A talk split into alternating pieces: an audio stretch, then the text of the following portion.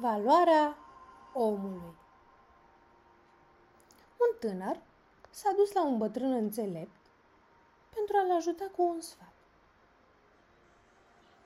Înțeleptule, am venit la tine pentru că mă simt atât de mic, de neînsemnat. Nimeni nu dă doi bani pe mine și simt că nu mai am forța să fac ceva bun. Ajută-mă, învață-mă, cum să fac să fiu mai bun, cum să le schimb oamenilor părerea despre mine. Fără ca măcar să se uite la el, bătrânul îi spus. Îmi pare rău, băiete, nu te pot ajuta acum. Am de rezolvat o chestiune personală. Poate după aceea. Apoi, după o mică pauză, adăugă. Dacă mai putea ajuta tu pe mine, poate că aș rezolva problema mea mai repede și aș putea să mă ocup și de tine. Aș fi încântat să vă ajut. Băgui tânărul cam cu jumătate de gură, simțind că iarăși e neluat în seamă și amânat. Bine, în cuvință bătrânul înțelept. Își scoase din degetul mic un inel și le întinse băietanului, adăugând. Ia calul pe care îl găsești afară și du-te de grabă la târg. Trebuie să vând inelul acesta pentru că am de plătit o datorie. E nevoie însă ca tu să iei pe el cât se va putea de mulți bani. Dar ai grijă ca nici în ruptul capului să nu-l dai pe mai puțin de un bănuț de aur. Pleacă și vină cu banii cât mai repede. Tânărul lua inelul, încălecă și plecă. Odată ajuns în târg, început să arate inelul în stânga, în dreapta, doar, doar va găsi cumpărătorul potrivit. Cu toții manifestau interes pentru mica bijuterie, până când le spunea cât cere pe ea.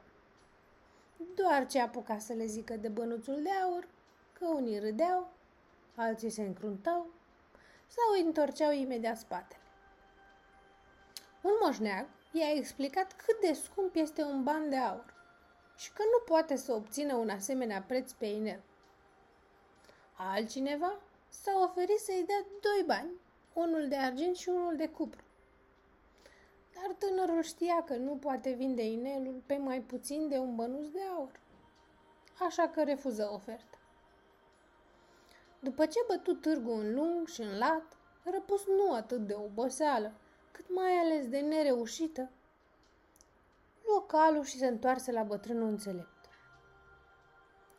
Flăcăul și-ar fi dorit să aibă el o monedă de aur pe care să poată da în schimbul inelului, ca să-l poată scăpa pe învățat de gri și astfel acesta să se poată ocupa și de el. Intră cu capul plecat. Îmi pare rău, începu el, dar n-am reușit să fac ceea ce mi-ați cerut. De-abia dacă aș fi putut lua doi sau trei bănuți de argint pe inel. Dar nu cred să pot păcăli pe cineva cu privire la adevărata valoare a inelului. Nici nu-ți imaginezi cât adevăr au vorbele tale, tinere prieten, spuse zâmbitor înțeleptul. Ar fi trebuit ca mai întâi să cunoaștem adevărata valoare a inelului. Încalecă și aleargă la bijutier. Nimeni altul n-ar putea spune mai bine cât face.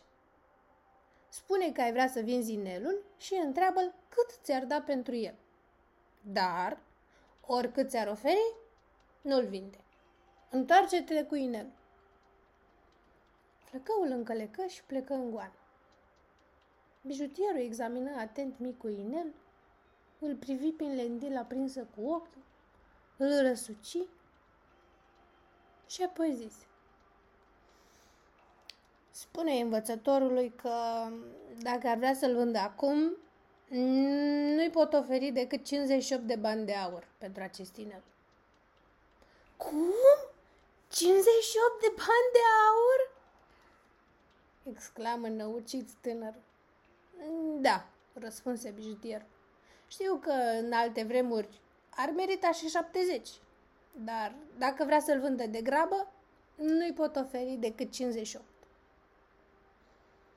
Tânărul mulțumi și se întoarse de grabă la învățat, povestindu-i pe nerăsuflate cele întâmplate. Ia loc, te rog, îi spuse acesta după ce l-ascultă.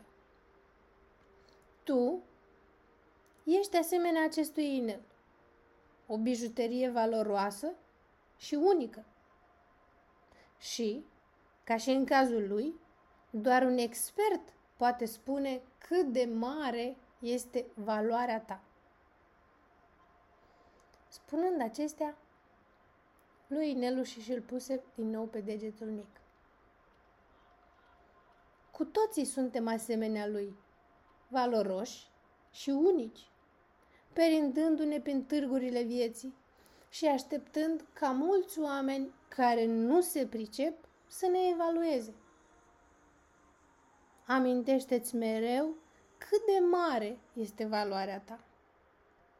Chiar dacă mulți din jur te ignoră sau par să nu-și dea seama cât ești de prețios.